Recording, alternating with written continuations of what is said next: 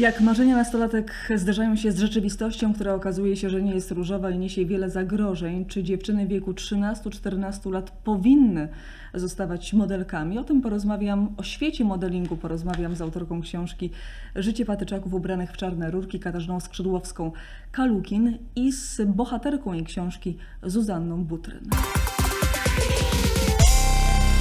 Dziewczyny, tak chyba do was będę mówiła, Kasia i Zuza. Takie pierwsze, może niestandardowe pytanie. Co dzisiaj zjadłyście na śniadanie? Kasiu?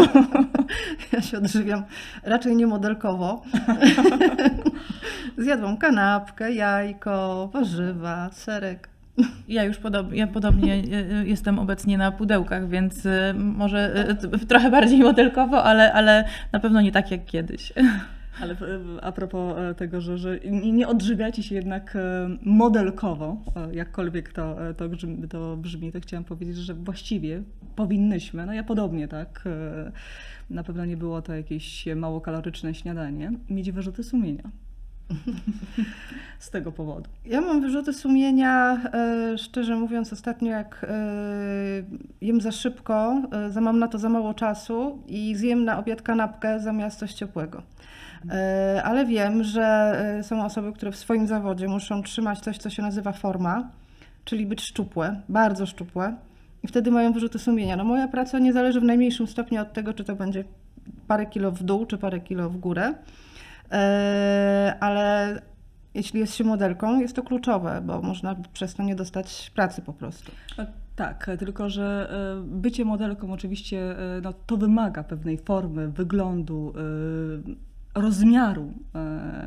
Natomiast to życie z permanentnym wyrzutem sumienia, że spełniasz swoje podstawowe funkcje życiowe, jak na przykład jedzenie, i wcale nie mówimy tutaj o obżarstwie, jest dla niektórych, by się wydawało, dość dziwne. Zuza? Tak, ja powiem wam tak, ja się bardzo cieszę, że jest to już za mną i że już nie muszę żyć z wyrzutami sumienia, że zjadłam za dużo albo że w jakiś sposób muszę specjalnie pilnować swojej formy, chociaż wiele lat właśnie tak funkcjonowałam, no bo pracowałam przez 12 lat w modelingu. Staram się dbać o siebie i zdrowo jeść, zdrowo się odżywiać, natomiast no cieszę się, że ten okres mam już za sobą. Kasia, ty napisałaś książkę i zobaczyłaś, jak to życie modelingu i modelek wygląda od podszewki, bo co innego nasze wyobrażenia, co innego rzeczywistość. Zuza jest jedną z bohaterek w twojej książce. Zuza, opowiedz, jak to się zaczęło, bo to jest, interesuje mnie w tej naszej rozmowie, żeby pokazać ten łańcuch, od czego to się zaczyna, dokąd się dochodzi. Ten łańcuch, gdzie po drodze cały czas jest, no w tym przypadku mówimy o modelkach, tak? Czyli najpierw dziecko, nastolatka, później osoba dorosła, ale już z pewnymi nawykami i z pewnymi zachowaniami, które w międzyczasie się ukształtowały. Moja kariera zaczęła się bardzo wcześnie, bo ja zaczęłam pracować, jak miałam lat 14, więc można powiedzieć, że w ogóle wchodziłam dopiero w okres dojrzewania, ale zawsze było to moim marzeniem. Wysyłałam swoje zdjęcia do różnych gazet, gdzie były konkursy.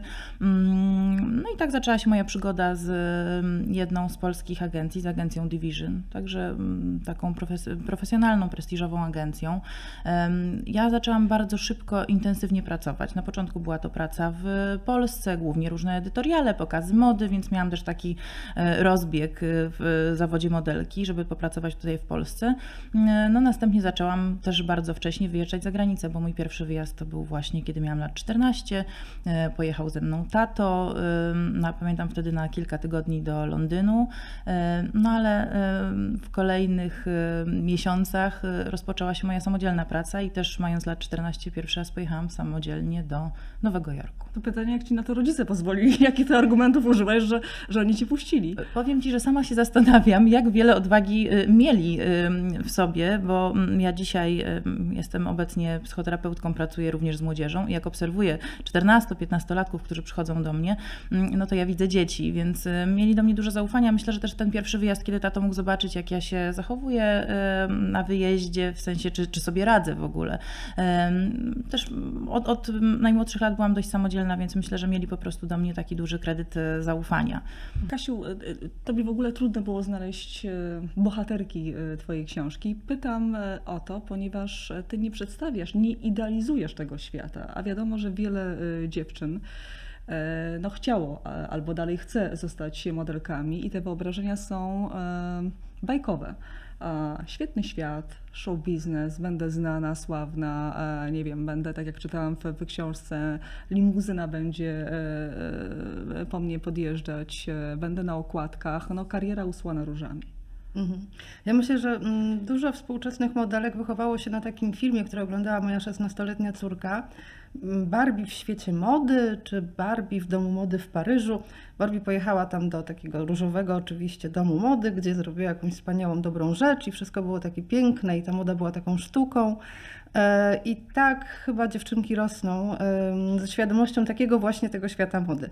A mnie, kiedy rozmawiałam z dziewczynami, tutaj bardzo zdziwiło to, że to jest taka charówka, taka mozolna, szara praca, taka, że trzeba rano wstać, że są takie zmęczone, że chodzą po tych obcych miastach same, że nie mają własnej szafki w apartamencie, że są w ogóle samotne, przestraszone i tak bardzo dużo muszą pracować i kilkanaście razy dziennie być na spotkaniu o pracę.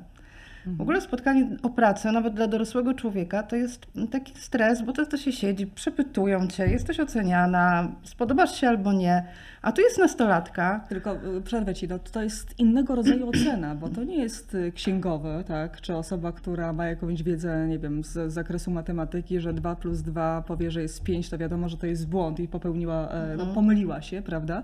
Tylko to jest bardzo subiektywna ocena, no, komuś ktoś się podoba i spełnia te warunki, a komuś nie, prawda? Tak, bo no patrzy na twoje biodra i mówi, czy są ok, patrzy na twoje usta, na twoje włosy i mówi, czy to jest ok. I tylko na tej podstawie dostajesz się albo nie. Przy czym oczywiście dziewczyny się przygotowuje do tego w taki sposób, że im się mówi, że to nie ty jesteś nie okej, tylko kogo innego szukamy. Tak? No ale no wiadomo, jesteś nastolatką, stoisz po prostu w tych rurkach, patrzą na ciebie i powiedzą nie albo tak. No to jest bardzo trudne do przeżycia. Ja myślę, że to, na co musimy zwrócić też uwagę, to to, że ten młody człowiek w okresie nastoletnim, on w ogóle nie jest przygotowany na to, żeby zmierzyć się z jakąkolwiek oceną, bo on ocenia swoje życie, swój świat na podstawie opinii, no, osób z zewnątrz. Nie jesteśmy dojrzali emocjonalnie w tym wieku, więc myślę, że to jest niezwykle trudne dla młodych dziewczyn. Zresztą sama pamiętam tego typu sytuacje, kiedy dość mocno to przeżywałam. Rzeczywiście niektórzy mówią to w ten sposób, że okej, nie pasujesz akurat do tej kampanii, nie wiem, szukamy kogoś z zupełnie innym kolorze oczu, może inne włosy, ale mimo wszystko mierzymy się z oceną i no może to nas dotykać. Takiego, że nawet jak nam ktoś powie, to na miękko, że tak powiem, to odbierasz to pewnie do siebie, a wiadomo, że taka 14-latka czy ja mówię, to już w ogóle osoba dorosła, ale co dopiero 14-latka czy 15-latka, że ma wrażenie, że to ona coś być może źle zrobiła, że to coś jest złego w niej. Tak. Albo nie ma na to wpływu. To jest najgorsze. Ja to sobie tak porównuję, ja jestem dziennikarką, że to jest tak, jak to ktoś by mi bardzo uprzejmie i miło powiedział, jak zaczynałam, no przykro mi, nie masz talentu. I to jest to. Ja nic nie mogę zrobić z tym, czy mam talent, czy nie mam. Mogę się mnóstwo rzeczy nauczyć, wypracować sobie coś, jakiś warsztat wyrobić, ale jak nie mam talentu, to nie mam talentu i koniec. I tutaj tak samo, no przykro mi, nie tego szukamy. I mało tego, jest jedna rozmowa o pracę, nie tego szukamy, druga rozmowa o pracy, nie tego szukamy, trzecia rozmowa o pracę, nie tego, bo to może trwać tygodniami, prawda, albo no nie chcę powiedzieć miesiącami, nie wiem jak to w twoim przypadku, Zuza, było. Właśnie to chciałam zaznaczyć, że tu bardzo ważna będzie częstotliwość tych informacji zwrotnych, które otrzymujemy na swój temat. Że to jest tak, że ja przynajmniej w mojej historii wyglądało to w ten sposób, że tych castingów dziennie potrafiło być nawet kilkanaście. Ja jeszcze nie wiedząc, mając właśnie kilkanaście lat, pamiętam, że dostawałam do hotelu czy do apartamentu, w którym akurat mieszkałam, taką listę. Na tej liście było właśnie kilkanaście adresów, gdzie mam się stawić na określoną godzinę. Na początku robiłam tak, że starałam się być na każdym, co było błędem, bo nie wiedziałam, że mogę sobie wybrać. Gdzie to jest? Londyn, tak? To jest Nowy Jork, tak? To są różne stolice. 14 lat albo 16. Tak, i trzeba między tymi adresami przemieścić się w odpowiednim czasie. Bardzo stresujące. Dopiero później nauczyłam się, że tak naprawdę no nie muszę dojechać wszędzie. I patrząc na to, że w każdym z tych miejsc właśnie jestem w jakiś sposób oceniana, liczę na to, że być może otrzymam tą pracę i będę gdzieś zatrudniona, no, mierzymy się z różnymi emocjami. Dlatego tutaj też myślę, że bardzo ważne będzie wsparcie takie z zewnątrz też dla młodych dziewczyn, które no, z tym się mierzą. Zanim przejdziemy tak jeszcze do ogółu, bo te właśnie te, no, twoje przykłady są też poruszające, o które też też, Kasia, opisujesz w książce, czyli to zagubienie w wielkim świecie, tak? No, nawet często dzieciaki, ten świat trochę przyspieszył, więc te dzieci są teraz już i nastolatkowie są inni niż my ten paręnaście lat temu, ale często nawet w swoim rodzinnym mieście większym trudno było nam się poruszać, prawda? Bo też była jakaś obawa, czy wrócimy do domu, czy nie, ale nie było tej po pierwsze bariery językowej. No, było to otoczenie nam bliższe. Jak sobie ty z takimi emocjami radziłaś i czy były takie chwile, nie wiem, zwątpienia, załamania, osamotnienia? Opowiem moją historię, która kończy się w ten sposób, że ja po prostu wracam z tego Nowego Jorku, kiedy pojechałam tam pierwszy raz na kontrakt. Wróciłam po niecałych 2 tygodniach. Czułam się rzeczywiście zagubiona, no miałam te 14 lat, więc doświadczałam różnych trudnych emocji, z którymi nie do końca sobie radziłam. Chociaż miałam tutaj ogromne wsparcie w rodzicach, bo ja od razu zadzwoniłam i powiedziałam, że chcę wracać. Ułatwiła mi to agencja, nie robiła żadnych problemów, więc było to o tyle dla mnie proste. Natomiast dzisiaj myślę o tym, co dzieje się z takim młodym człowiekiem, który wrócić nie może, kiedy nie ma takiego... Może dlaczego? Na przykład agencja mówi o kontrakcie, o konsekwencjach. Moja agencja wtedy, no, ja nie poniosłam żadnych konsekwencji związanych z wcześniejszym powrotem i zerwaniem tego kontraktu w agencji, ale myślę, że takie sytuacje mogą się zdarzać, że ktoś będzie na przykład w jakiś sposób zastraszony, no bo jesteś tutaj, masz chodzić na castingi, masz zarobić określoną liczbę pieniędzy. Myślę, że to może się zdarzać. Kasiu, na podstawie tych innych bohaterek, no dzisiaj z nami jest Zuza, czy dziewczyny, które wyjeżdżają w tak młodym wieku, czy mają takie wsparcie w różnych agencjach? No, pytanie też, kto z nimi chodzi na te castingi. Mhm. Czy one są pozostawione całkowicie same sobie? Jakby się porozmawiało z agentkami, ja akurat sobie pooglądałam, co one mówią na YouTubie, no to oczywiście opowiadają, że to one są jak matki, no bo to muszą dbać o swoje nastoletnie dziewczyny, że powodzenie tych dziewczyn jest też ich powodzeniem, co częściowo jest prawdą. Ale też jest tak, no, że agencja chce zarobić, nie jest agencją opiekuńczą, tylko jest agencją modelingową. I no raczej one oczywiście, że są same chodzą na castingi, chodzą do obcych miejsc, do fotografów obcych, których nie znają, same.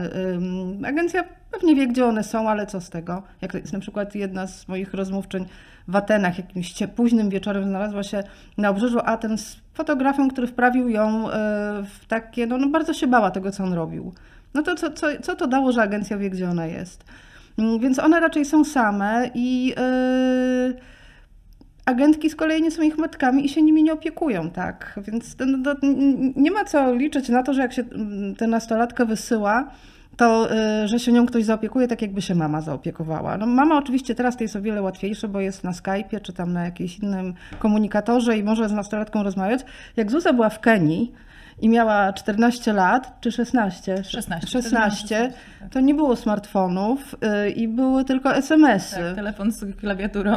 Tak, rozumiem, sama bez rodziców. Tak, tylko tu akurat było o tyle inaczej, że byłam tam wysłana na sesję jednego z polskich magazynów, więc miał mnie kto tam odebrać, byłam z ekipą na miejscu, natomiast no, sama podróż do tej Kenii, no, byłam sama. Nie po prostu do Kenii. Zuza przyleciała, tak, i musiała potem awionetką polecieć gdzieś na sawannę z przesiadkami. Tak, bo to mówimy, poleciała sama do Kenii, prawda? Ale ta podróż nie trwała 2 godziny, czy tak, trwała 2 dni. Jeszcze trwała, tak jak mówisz, no, trwała 2 dni. A przez te 2 dni to są też różne emocje, z którymi się spotykasz. Chciałam cię, Kasia, też zapytać, kim są twoje bohaterki? To znaczy też w ogóle, gdzie zaczyna się ta droga bycia modelką? Ja pamiętam swoje czasy, jakkolwiek to zabrzmi, że no, jak kiedyś ktoś nas zapytał, kim chcemy zostać, no to było tak, że tak stereotypowo chłopcy odpowiadali, że strażakiem, policjantem, no bo widzieli takie zawody, tak? Dziewczynki zazwyczaj nauczycielkami, bo widziały panie w szkołach i tak dalej. A co odpowiadają, czy co mówiły twoje bohaterki? Gdzie ta chęć bycia modelką zaczyna się? W jakim wieku i jak ona dojrzewa w nich? No bo to na pewno nie jest kwestia 14 lat. Nie. To oczywiście było bardzo różnie. No, Zuza mówiła, że już chodziła w wysokich obcasach babci po mieszkaniu jako dziecko. Tak. I że bardzo chciała, tak wyobrażała sobie, że to jest takie fajne zajęcie. Ale są też dziewczyny, które były po prostu odkryte, znalezione przez kogoś. W Złotych Tarasach stoją skauci, którzy wyłapują odpowiednie sylwetki. Można zostać zaczepiony właściwie wszędzie, na dworcu kolejowym. To mnie też trochę przeraziło, jak o tym usłyszałam, że tak też się rekrutuje modelki. W zupełnie naturalny sposób to jest, ale no, przerażające jak dla mnie. A teraz zwróćmy uwagę na to, że są bardzo różne agencje. Niektóre są profesjonalne i nie ma strachu idąc tam do tej agencji. Ale są też takie, które po prostu się nazwały agencją i to może być, albo może w ogóle to nie być agencja, tylko to może być fotograf, który obiecuje agencję, czy tam obiecuje karierę. I dopuszcza się przemocy. Mhm. Takie sytuacje się zdarzają, są w kronikach policyjnych, znalazłam je. Więc ten sposób rekrutowania jest bardzo ryzykowny. Natomiast dziewczyny, no właśnie nie wiem, jakaś jedna była sportsmenką, już uprawiała jakiś sport, więc potem, kiedy ją zrekrutowano, to musiała przestać ćwiczyć, bo miała za bardzo wyrobione mięśnie, a jednocześnie jeszcze schudnąć trochę, bo to jednak było za dużo w biodrach. I porzuciła to, co do tej pory robiła, prawda? I to porzuciła było jej możliwość schudnięcia, a musiała schudnąć. Więc to były bardzo różne sytuacje, chyba nie ma takiej jednej recepty. Raczej to jest coś takiego, że myślę, że tą częścią wspólną jest nadzieja na karierę. Albo że zrobię coś dla siebie. Jedna dziewczyna, która była za niska na agencję, a bardzo chciała zrobić coś dla siebie, właśnie próbowała na takich portalach dla modelek się ogłaszać i nawiązywać kontakt z fotografami, żeby może tam znaleźć szczęście i uważała, że to jest coś, co ją wzmocni, że przeszła jakiś tam trudny etap w życiu i uznała, że jak tak popozuje, to będzie fajnie. Taka profesjonalna agencja, to z czym ja się też spotkałam, ona od razu powie, że tutaj nie ma gwarancji na nic, prawda? To nie jest tak, że my od razu idziemy i mamy, robimy, pracujemy w high fashion, robimy jakieś tutaj super prace, tak? Barbie w Paryżu. Dokładnie, że to tak nie wygląda, że to nie jest limuzyna, że to jest ciężka praca, że ważna jest znajomość języka i że to wszystko będzie, te wszystkie czynniki będą wpływały na to, czy my utrzymamy się w ogóle w tej pracy, w tym środowisku. No i nie zapominajmy, że to jest po prostu praca, to nie jest zabawa. Mhm. Ale jeszcze dobra agencja też nie musi wcale oznaczać, że będzie dobrze. Ja rozmawiałam z właścicielem jednej z najlepszych polskich agencji, jednej z pierwszych, z którą rozmowa była tak potworna, tak nieprzyjemna, że ja jestem prawie 30 lat dziennikarką i jeszcze nikt w życiu ze mną tak źle nie rozmawiał.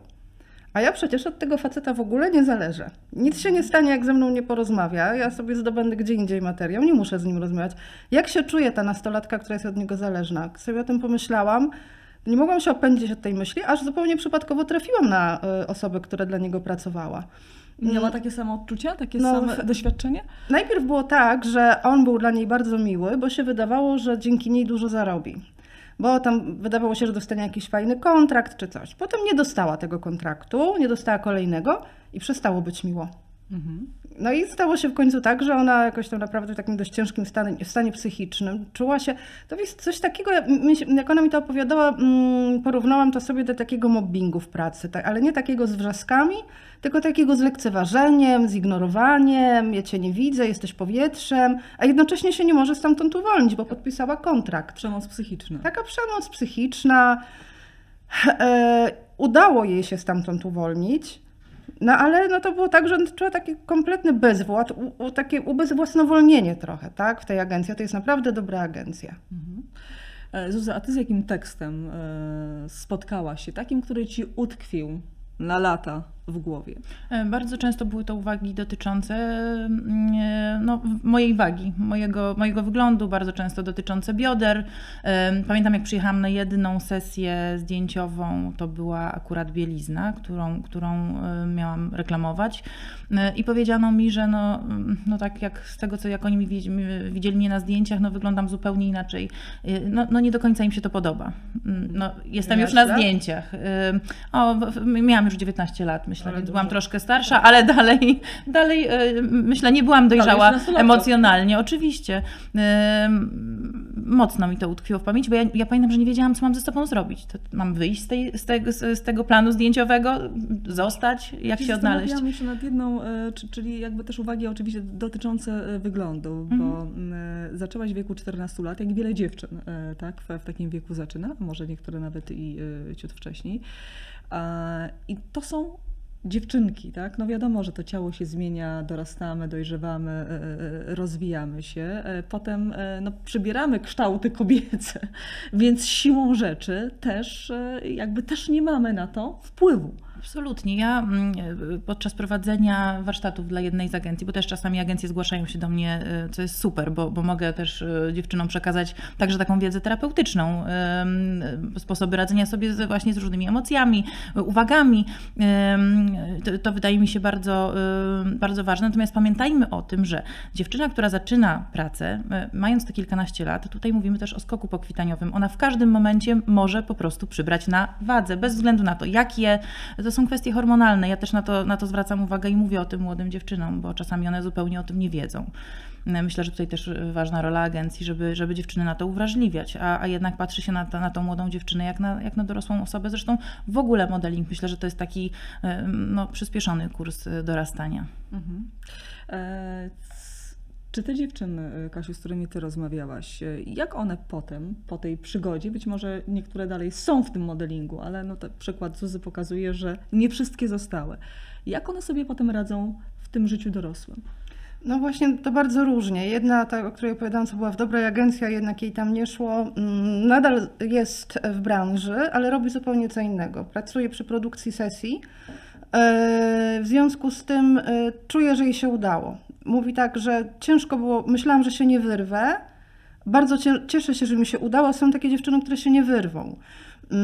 Inna jakoś tam sobie radzi i mówi, że nie, ja się cieszę, że ja to robię, jest okej.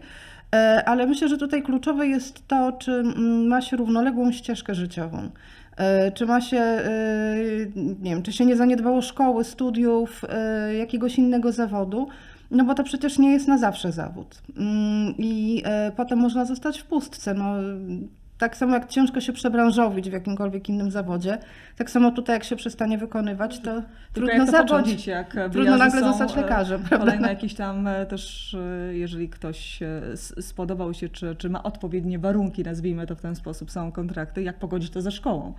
Tak, no Zuza na przykład nie mogła. Chciałabym wam powiedzieć, że nie da się pogodzić tego ze szkołą. To są moje spostrzeżenia, tak żeby być i top modelką, i równolegle mieć tą ścieżkę, budować sobie ścieżkę zawodową. Ja uważam, że jeżeli chcemy w tej branży osiągać duże sukcesy, przychodzi moment, kiedy musimy zrezygnować na przykład z kontynuowania, ja nie mówię tutaj o liceum, ale na przykład z tego, żeby iść na studia. Ja stanęłam przed takim wyborem, bo kiedy rozpoczynałam studia, studiowałam na uniwersytecie, nie było możliwości absolutnie, pamiętam jak poszłam do rektora zapytać się o to, czy mogę tutaj jakiś indywidualny tok nauki mieć. On mi zapytał się mnie, czy jestem jakoś bardzo poważnie chora. Powiedziałam, że nie. On mówi, no to w takim razie nie mamy o czym rozmawiać, albo pani studiuje, albo pani zmienia szkołę, więc no, dokonałam bardzo trudnego wyboru, bo mnie było bardzo trudno się pogodzić z tym, że pewne możliwości, które są przede mną, no muszę z nich zrezygnować. No tak, ale zanim studia, no to studia to jest tak, że można, ale nie trzeba, prawda? No ale do tej pory jeszcze mając tam 14 lat, to chyba się kończy, prawda, szkołę podstawową, wtedy się kończyło, no teraz też de facto, bo ten system wrócił o 8 klas, czy na przykład liceum, no takie szkoły kończymy, no jak byłaś w Kenii, czy byłaś w Nowym Jorku, co dalej? A powiem wam, jak to u mnie wyglądało. Bardzo często moje wyjazdy zagraniczne to były wyjazdy na wakacje, więc tutaj było to o tyle łatwe. Natomiast jeżeli wyjeżdżałam na tak zwany direct booking, czyli już jechałam na konkretną pracę, powiedzmy na kilka dni, czasem zostawałam jeszcze kilka dni w jakimś mieście, żeby pochodzić po castingach, może zdobyć jakiś nowy kontakt, żeby móc później właśnie na kolejny direct booking pojechać. Wyglądało to tak, że na przykład wracałam o godzinie 3 w nocy z Warszawy, godzina 7 rano szłam do szkoły, więc to było bardzo trudne do pogodzenia, ale no, zależało mi na szkole i na tym, żeby... Zmierzam i pytam o te szczegóły, żeby też zapytać was, czy wiek 14 lat, 13-14 to jest dobry wiek, żeby zaczynać pracę, w ogóle jakąkolwiek pracę w sensie dziecka jeszcze de facto. No teraz mówimy oczywiście o modelingu w tym świecie, Kasiu. No ja jestem pewna, że nie. Zresztą już świat mody też do tego doszedł i raczej teraz stawiają na tym, żeby to było chociaż 16-letnie dziewczyny. 14 lat to jest absolutnie za mało na jakąkolwiek pracę, chyba że jest to praca wolontaryjna przy wyprowadzaniu piesków ze schroniska. Na pewno nie na modeling, który polega na ocenianiu wyglądu, na wymaganiu odżywiania się specyficznego i na podróżowaniu, na tym, żeby zostawić swoje życie i prowadzić je samodzielnie gdzie indziej, żeby stać się osobą dorosłą. Jest to bardzo, bardzo szkodliwe, żeby robić to w wieku 14 lat. Mi się wydaje, że jest to dużym wyzwaniem nawet w wieku 16 lat. Zgodzę się z Tobą absolutnie, Kasiu. Oczywiście wiele zależy od dziewczyn, prawda, jak na ile one są dojrzałe. Natomiast myślę, że dla każdego młodego człowieka, kiedy wchodzi w okres dojrzewania, kiedy w ogóle określa swój świat na podstawie rówieśników, to później wrócić z takiego, bo to jest też coś, co ja opisuję w książce. Dla mnie było bardzo trudne być w takich dwóch równoległych światach. Zarówno w świecie modelingu, gdzie spotykam dorosłych ludzi, rozmawiam z nimi jak dorosły z dorosłym, i nagle jestem w szkole z moimi rówieśnikami, którzy mają po kilkanaście lat, gdzieś tam wychodzą, pokryją na papierosa. To jest takie inne zainteresowania. Dla mnie to było bardzo trudne, bo czułam się w pewnym sensie bardziej dojrzała od nich. Ale to, że chciałam tak się czuć. Potrafiłaś wejść ponownie w to środowisko swoje takie rówieśnicze? Starałam się. A czułaś odrzucenie? Muszę przyznać, że miałam taki moment w swoim życiu, że tych rówieśników było bardzo mało w moim otoczeniu. Raczej miałam starszych znajomych. Miałam taką jedną przyjaciółkę, która była dla mnie też wsparciem i z nią miałam kontakt. Natomiast jeśli chodzi o taką grupę znajomych, no myślę, że mocno nadwyrężyło to moje kontakty z rówieśnikami. Z czego to wynika, że nie potrafimy, tak? Te modelki nie potrafią funkcjonować być może w tych dwóch równoległych światach? Mówię teraz o tym świecie rówieśniczym. Czy to też wynika z tego, że dzieciaki też nie kupują, odnosisz sukcesy, masz kontrakty i jesteś ładna, prawda, że to może powodować od razu takie automatyczne odrzucenie. Nie pasujesz do grupy. Okres nastoletni to jest czas, w którym w ogóle każda odmienność, wydaje mi się, może być wytknięta, może sprawić, że będziemy w jakiś sposób odrzuceni, że to jest taki czas. Myślę, że nie zawsze, ale tak może być. Ja też myślę, że to jest taki mechanizm, który jest uniwersalny w różnych zawodach i grupach wiekowych, kiedy stajesz się nagle inna i nagle robisz coś, co można traktować jak sukces, to grupa się usztywnia. Tak sobie myślę, a my to co, gorsi? To jest takie bardzo proste słowo, zazdrość. Ten mechanizm się tutaj pewnie uaktywnia. I nie chcą pewnie czuć się gorsi, tak? Kiedy ona wraca skądś, co oni sobie wyobrażają jako niesamowite wyzwanie, niesamowity świat i niesamowita kariera i sukces. A nie wiedzą, jak ona się tam napracowała, jak jej było ciężko. Ja powiem szczerze, większy problem miałam z nauczycielami niż z rówieśnikami. Tak? Myślę, że łatwiej było mi dogadać się wbrew pozorom z moimi rówieśnikami i wejść w ich świat na tyle, na ile próbowałam, mogłam. Ale też ze strony nauczycieli nieraz spotykałam się z takimi uwagami a propos modelingu, że to takie puste, że to takie próżne. Bo jest tak to odbierane. Stereotypowo jest to tak odbierane, że atrakcyjna kobieta niekoniecznie ma zawsze coś mądrego do powiedzenia. Niestety. Czy modeling wiąże się z tym, że jesteś ładna, ale nie masz za bardzo, nie masz nic w głowie. Tak, dlatego ja chciałabym zwrócić uwagę na to, że właśnie w tym zawodzie osoby, które osiągają sukcesy, to są osoby bardzo często niezwykle inteligentne. One muszą znać języki, muszą odnaleźć się w każdej sytuacji, z wieloma osobami, tak? Myślę, że to wymaga takiej dużej zaradności życiowej, dojrzałości emocjonalnej, żeby utrzymać się w tym zawodzie.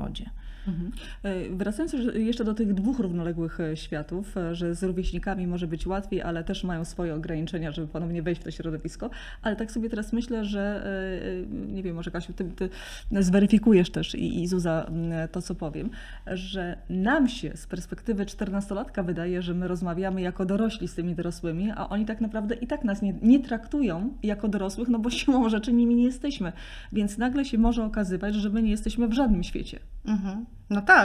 Tak, bo przecież te ekipy nie traktują tych dziewczyn jak dorosłe. One muszą robić dorosłe rzeczy w sensie takim, być punktualnie, być w formie, i cały dzień pracować. Ta dorosłość jest wymagana, ale nie są traktowane, jak mi to opowiadano, jako takie równorzędne partnerki. Ekipa się zna, ekipa od zawsze pracuje, ekipa ma wykonać zadanie, a one się ciągle zmieniają. Modelka jest ciągle nowa, młoda, nikogo nie zna. I to nie jest absolutnie żadna zasada równości, ani to nie jest to, że ona ma tam przyjaciół, że to jest jej środowisko. Ona ma tam znajomych, ale to nie są jej przyjaciele. I potem wraca do szkoły, gdzie znowu nie ma przyjaciół, więc faktycznie to jest takie skazanie na samotność. Z mojej perspektywy wyglądało to tak, że tutaj w Polsce rzeczywiście czułam się częścią teamu, bo to był taki czas, ja zaczynałam w roku 2004, kiedy to było takie zamknięte środowisko. Na sesjach pojawiały się właściwie te same osoby ciągle, więc łatwiej było mi nawiązać tą znajomość i jakoś czułam się częścią grupy. Natomiast za granicą, jeżeli pracowałam za granicą, to rzeczywiście tutaj taka byłam na uboczu i absolutnie było mi trudno wejść. Chciałam z wami porozmawiać też o kwestii rodziców, bo no, rodzice mogą przyjmować różne postawy i ta postawa rodziców jest szalenie ważna. Niektórzy, i to nie chodzi tylko o modeling, ale na tym oczywiście się skupimy, no, chcą przez te dzieci spełnić swoje marzenia. Krótko mówiąc, ja nie wiem, czym była dziennikarką, gdyby nie ojciec, który tak mu się życie poukładało, że w końcu nim nie został, ale jeżeli ktoś od maleńkości ci wtłacza do tej małej głowy, że będziesz dziennikarką, no to tak moja droga gdzieś się potoczyła. Być może gdybym tego nie słyszała, dzisiaj bym wykonywała zupełnie inny zawód. W przypadku modelingu ma to jeszcze inne konsekwencje. Kasia, czy ty znasz takie opowieści od dziewczyn? Tak, że to jest... Powiedziała nawet czasami chore ambicje. Może zjawisko, dokładnie, zjawisko matek, które pchają dziewczyny do tego, żeby zrobiły karierę za nie. Czyli właśnie to projektowanie swoich niespełnionych marzeń na dziecko i chęć, aby ono to osiągnęło. I to najgorsze jest wtedy, kiedy jest właśnie tak, że to dziecko jest gdzieś bardzo daleko, w Azji, w Ameryce, nie radzi sobie, a mama wywiera presję, żeby tam było, żeby dalej wykonywało tę pracę, żeby się starało. I to jest bardzo niebezpieczne, bo mi się wydaje, że zresztą to Zuza na pewno potwierdzi, bo jestem pewna, bo to mówiła, że tutaj cało można wyjść z tego i wspominać to później jako dobrą zabawę, jakieś budujące doświadczenie. Wtedy, kiedy się miało wsparcie w rodzicach, w matkach, głównie chyba, nie, bo to one się przeważnie tym zajmują. I taki feedback, że zawsze możesz wrócić, zawsze możesz przerwać, po prostu traktuj to jak zabawę. Jeżeli tak jest, to tak to może wyglądać, ale natomiast kiedy jest się nastolatką, która ma presję, ma ci się udać, masz odnieść sukces. Bo jak nie, to nie będę z ciebie dumna. Tak, no, dokładnie. No to jest niszczące dla osobowości. Dla każdego. Ja odpowiem z perspektywy psychoterapeutki, mojego obecnego zawodu, który wykonuję, bo dla mnie to, o czym mówimy, czyli ambicja rodzica, tworzenie z dziecka laurki, swojego przedłużenia, jest jedną z gorszych rzeczy, które możemy zrobić. Tak? Włożyć to dziecko w jakiś korytarz w jedną stronę i tam masz iść, to jest jedyna słuszna droga. Jest takie powiedzenie, taki wiersz właściwie tybetański, że rodzic jest po to, żeby dać miłość, ale nie poglądy i żeby dać ciało, w sensie urodzić, ale nie powinien dawać, no, nie da duszy, prawda? Mhm. Więc to a propos tych ambitnych matek, które starają się przedłużyć to swoje życie kosztem pewnie dziecka. Ale są też tacy rodzice pewnie i nieświadomi. No dzisiaj trochę czasy się zmieniły. Są sociale, jest Instagram. Dziewczynki nastoletnie po prostu wrzucają multum swoich zdjęć, fotografują się przy każdej okazji i tak dalej. I może to też jest kwestia tego, że rodzice czasami nie nadążają za tymi dziećmi. No jak ktoś chciał być wcześniej strażakiem albo nauczycielką, to wiemy, z czym to się jadło. A tutaj niekoniecznie potrafią zrozumieć i zobaczyć te inspiracje młodych. Może to też jest trochę wina w nas, mówię w nas jako rodzicach. Ja myślę, że też jest coś takiego, że mamy przed sobą dwojakiego rodzaju sprzeczne oczekiwania społeczne. Jedno to jest takie, w dzisiejszych czasach, bo dawniej tego nie było, kiedy pojawiło się rodzicielstwo bliskości, to jest to zrozumienie, zgoda na to, żeby dziecko szło własną drogą, ale z drugiej strony jest też coś takiego, jak danie dziecku jakiegoś kapitału społecznego, rodzinnego, wykształcenia, jak to, żeby dziecko pokierować, pomóc mu odnieść sukces, prawda? To jest wielkie oczekiwanie od rodzica. I rodzic, który powie dziecku na przykład idź swoją drogą, widzę, że nie interesuje cię zupełnie czytanie, nie będę napierał, żebyś czytała, bo po prostu nie lubisz, ja się z tym zgadzam. No wyobraźcie sobie, jakbyście usłyszały, że ja tak mówię do swojego dziecka na przykład, nie czytaj kochanie, bo widzę, że nie lubisz. Więc to jest... Jakby ci nie zależało. Jakby mi nie zależało, w ogóle jakbym nie była dobrą matką, prawda?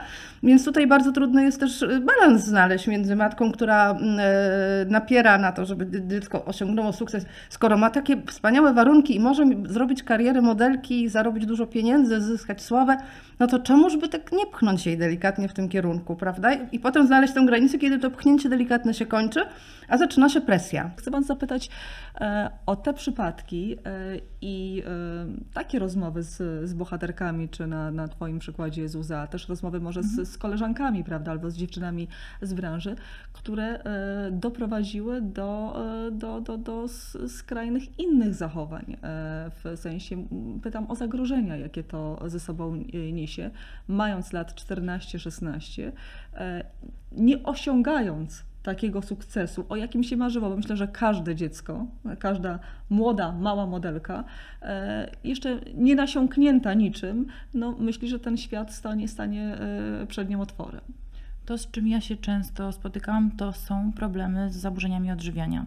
Bardzo często moje koleżanki, z którymi się spotykałam gdzieś przy sesjach, no wiedziałam, że mają takie problemy. Myślę, że to jest jedna z konsekwencji tego zawodu, jeżeli nie mamy tej siły i tego zaplecza takiego w postaci wsparcia emocjonalnego, to myślę, że wiele dziewczyn doświadcza tego typu problemów. Natomiast nie demonizując zupełnie tego zawodu, ja znam też wiele dziewczyn, które mimo tego, że bardzo intensywnie pracowały, osiągnęły sukces także w innych obszarach, w różnych innych branżach, więc myślę, że da się to pogodzić w ten sposób, żeby wspominać ten czas i okres swojego życia jako właśnie fajną przygodę, możliwość podróżowania, poznawania nowych ludzi. Mhm. Jeszcze wracając do odżywiania, bo to jest tam też narosły mity a propos tego odżywiania, że te modelki jedzą waciki, tak, prawda? I wiele piją tylko jedną szklankę wody dziennie. Kasiu, jak to wynika z Twoich opowieści? Najpierw to było tak, że w ogóle słyszałam, że wszyscy mają taką figurę, że nie muszą się odchudzać. Takie geny. Takie geny. Mogą wszystko jeść, fast foody i nie przydają. Rzeczywiście jedna osoba zjadła przy mnie wypiła kawę z bitą śmietaną i zjadła pankejki. Zdziwiła się? No strasznie, bo ja sobie wziąłam herbatkę, nie chciałam przytyć, więc tak było. Ale no to mi się wydaje, że też się trochę zmieniło. Tak, że kiedyś można było mówić, że one się głodzą, teraz można mówić, to jest takie bardzo ładne słowo, zdrowo się odżywiać. Zdrowo, czyli niekalorycznie. Mamy taką dużą wiedzę o tym, jak wpływają produkty różne na naszą sylwetkę. I są to akurat takie produkty, które faktycznie są zdrowe, więc można sobie stosować to słowo i mówić, że się zdrowo odżywiamy i w ten sposób odżywiać się po prostu bardzo niskokalorycznie. A czy nie zostają takie nawyki? Nie mówię teraz o nawykach żywieniowych, ale jeżeli cały od nastoletniego wieku, od tych 14 lat patrzymy, jak wygląda nasze ciało, oceniamy, czy mamy centymetr więcej, czy mniej, czy kilogram przytyłyśmy, a są przecież kobieta ma różne fazy, nawet w miesiącu swojego cyklu. Wystarczy trochę zgromadzenie wody, już jesteśmy po prostu cięższe, krótko mówiąc. Czy to dalej nie pozostaje w tej świadomości, że ja zawsze muszę być idealna? Pozostaje. Ja zderzyłam się sama z takim, właśnie z tym, o czym Kasiu mówisz. Powiedziałam gdzieś do jednej z moich koleżanek, która nie pracowała nigdy w modelingu, że kurczę, wydaje mi się, że przytyłam, że taka grubsza się zrobiłam. Ona tak patrzy na mnie i mówi, jejku, ale ty jesteś bardzo szczupłą osobą. I tak sobie pomyślałam wtedy, jakoś tak mnie to uderzyło, chociaż pewnie słyszałam to wielokrotnie, że mam takie myślenie, że ta szczupłość dla mnie to jest ten rozmiar 34, to nie jest rozmiar, tak, 38 powiedzmy, gdzie no, obecnie zmieniłam. W modelingu to się to jest, prawda, to jest myślę, że już można mówić o modelkach plus size. Natomiast to się zmieniło, zwróciłam na to uwagę, zaczęłam zwracać na to uwagę, że jednak to moje myślenie o ciele w pewnym momencie było nacechowane no, wieloma latami pracy w modelingu. Ale takie myślenie i zaniżanie de facto poczucia własnej wartości, bo patrzymy ciągle, jak ktoś nas ocenia, może doprowadzić również, nie chcę używać dużych słów, że do depresji, ale do innych zaburzeń takich psychicznych, no, na pewno do zaniżenia własnej wartości. No to jest właśnie tak, zachwianie poczucia własnej wartości, zachwianie możliwości właściwej oceny siebie, bo to nie tylko ciała, bo to ciało to podstawa, ale też jeżeli źle odbieram swoje ciało, to i siebie samą po prostu jako całość źle postrzegam. Niepewność, nieumiejętność oceny samodzielnej, tylko zawsze odnoszenie się do kogoś. szukanie potwierdzenia własnej wartości u kogoś, no to są takie rzeczy, które bardzo, bardzo utrudniają życie i mogą rzeczywiście prowadzić do depresji. No a jak nie, no to przynajmniej do takiej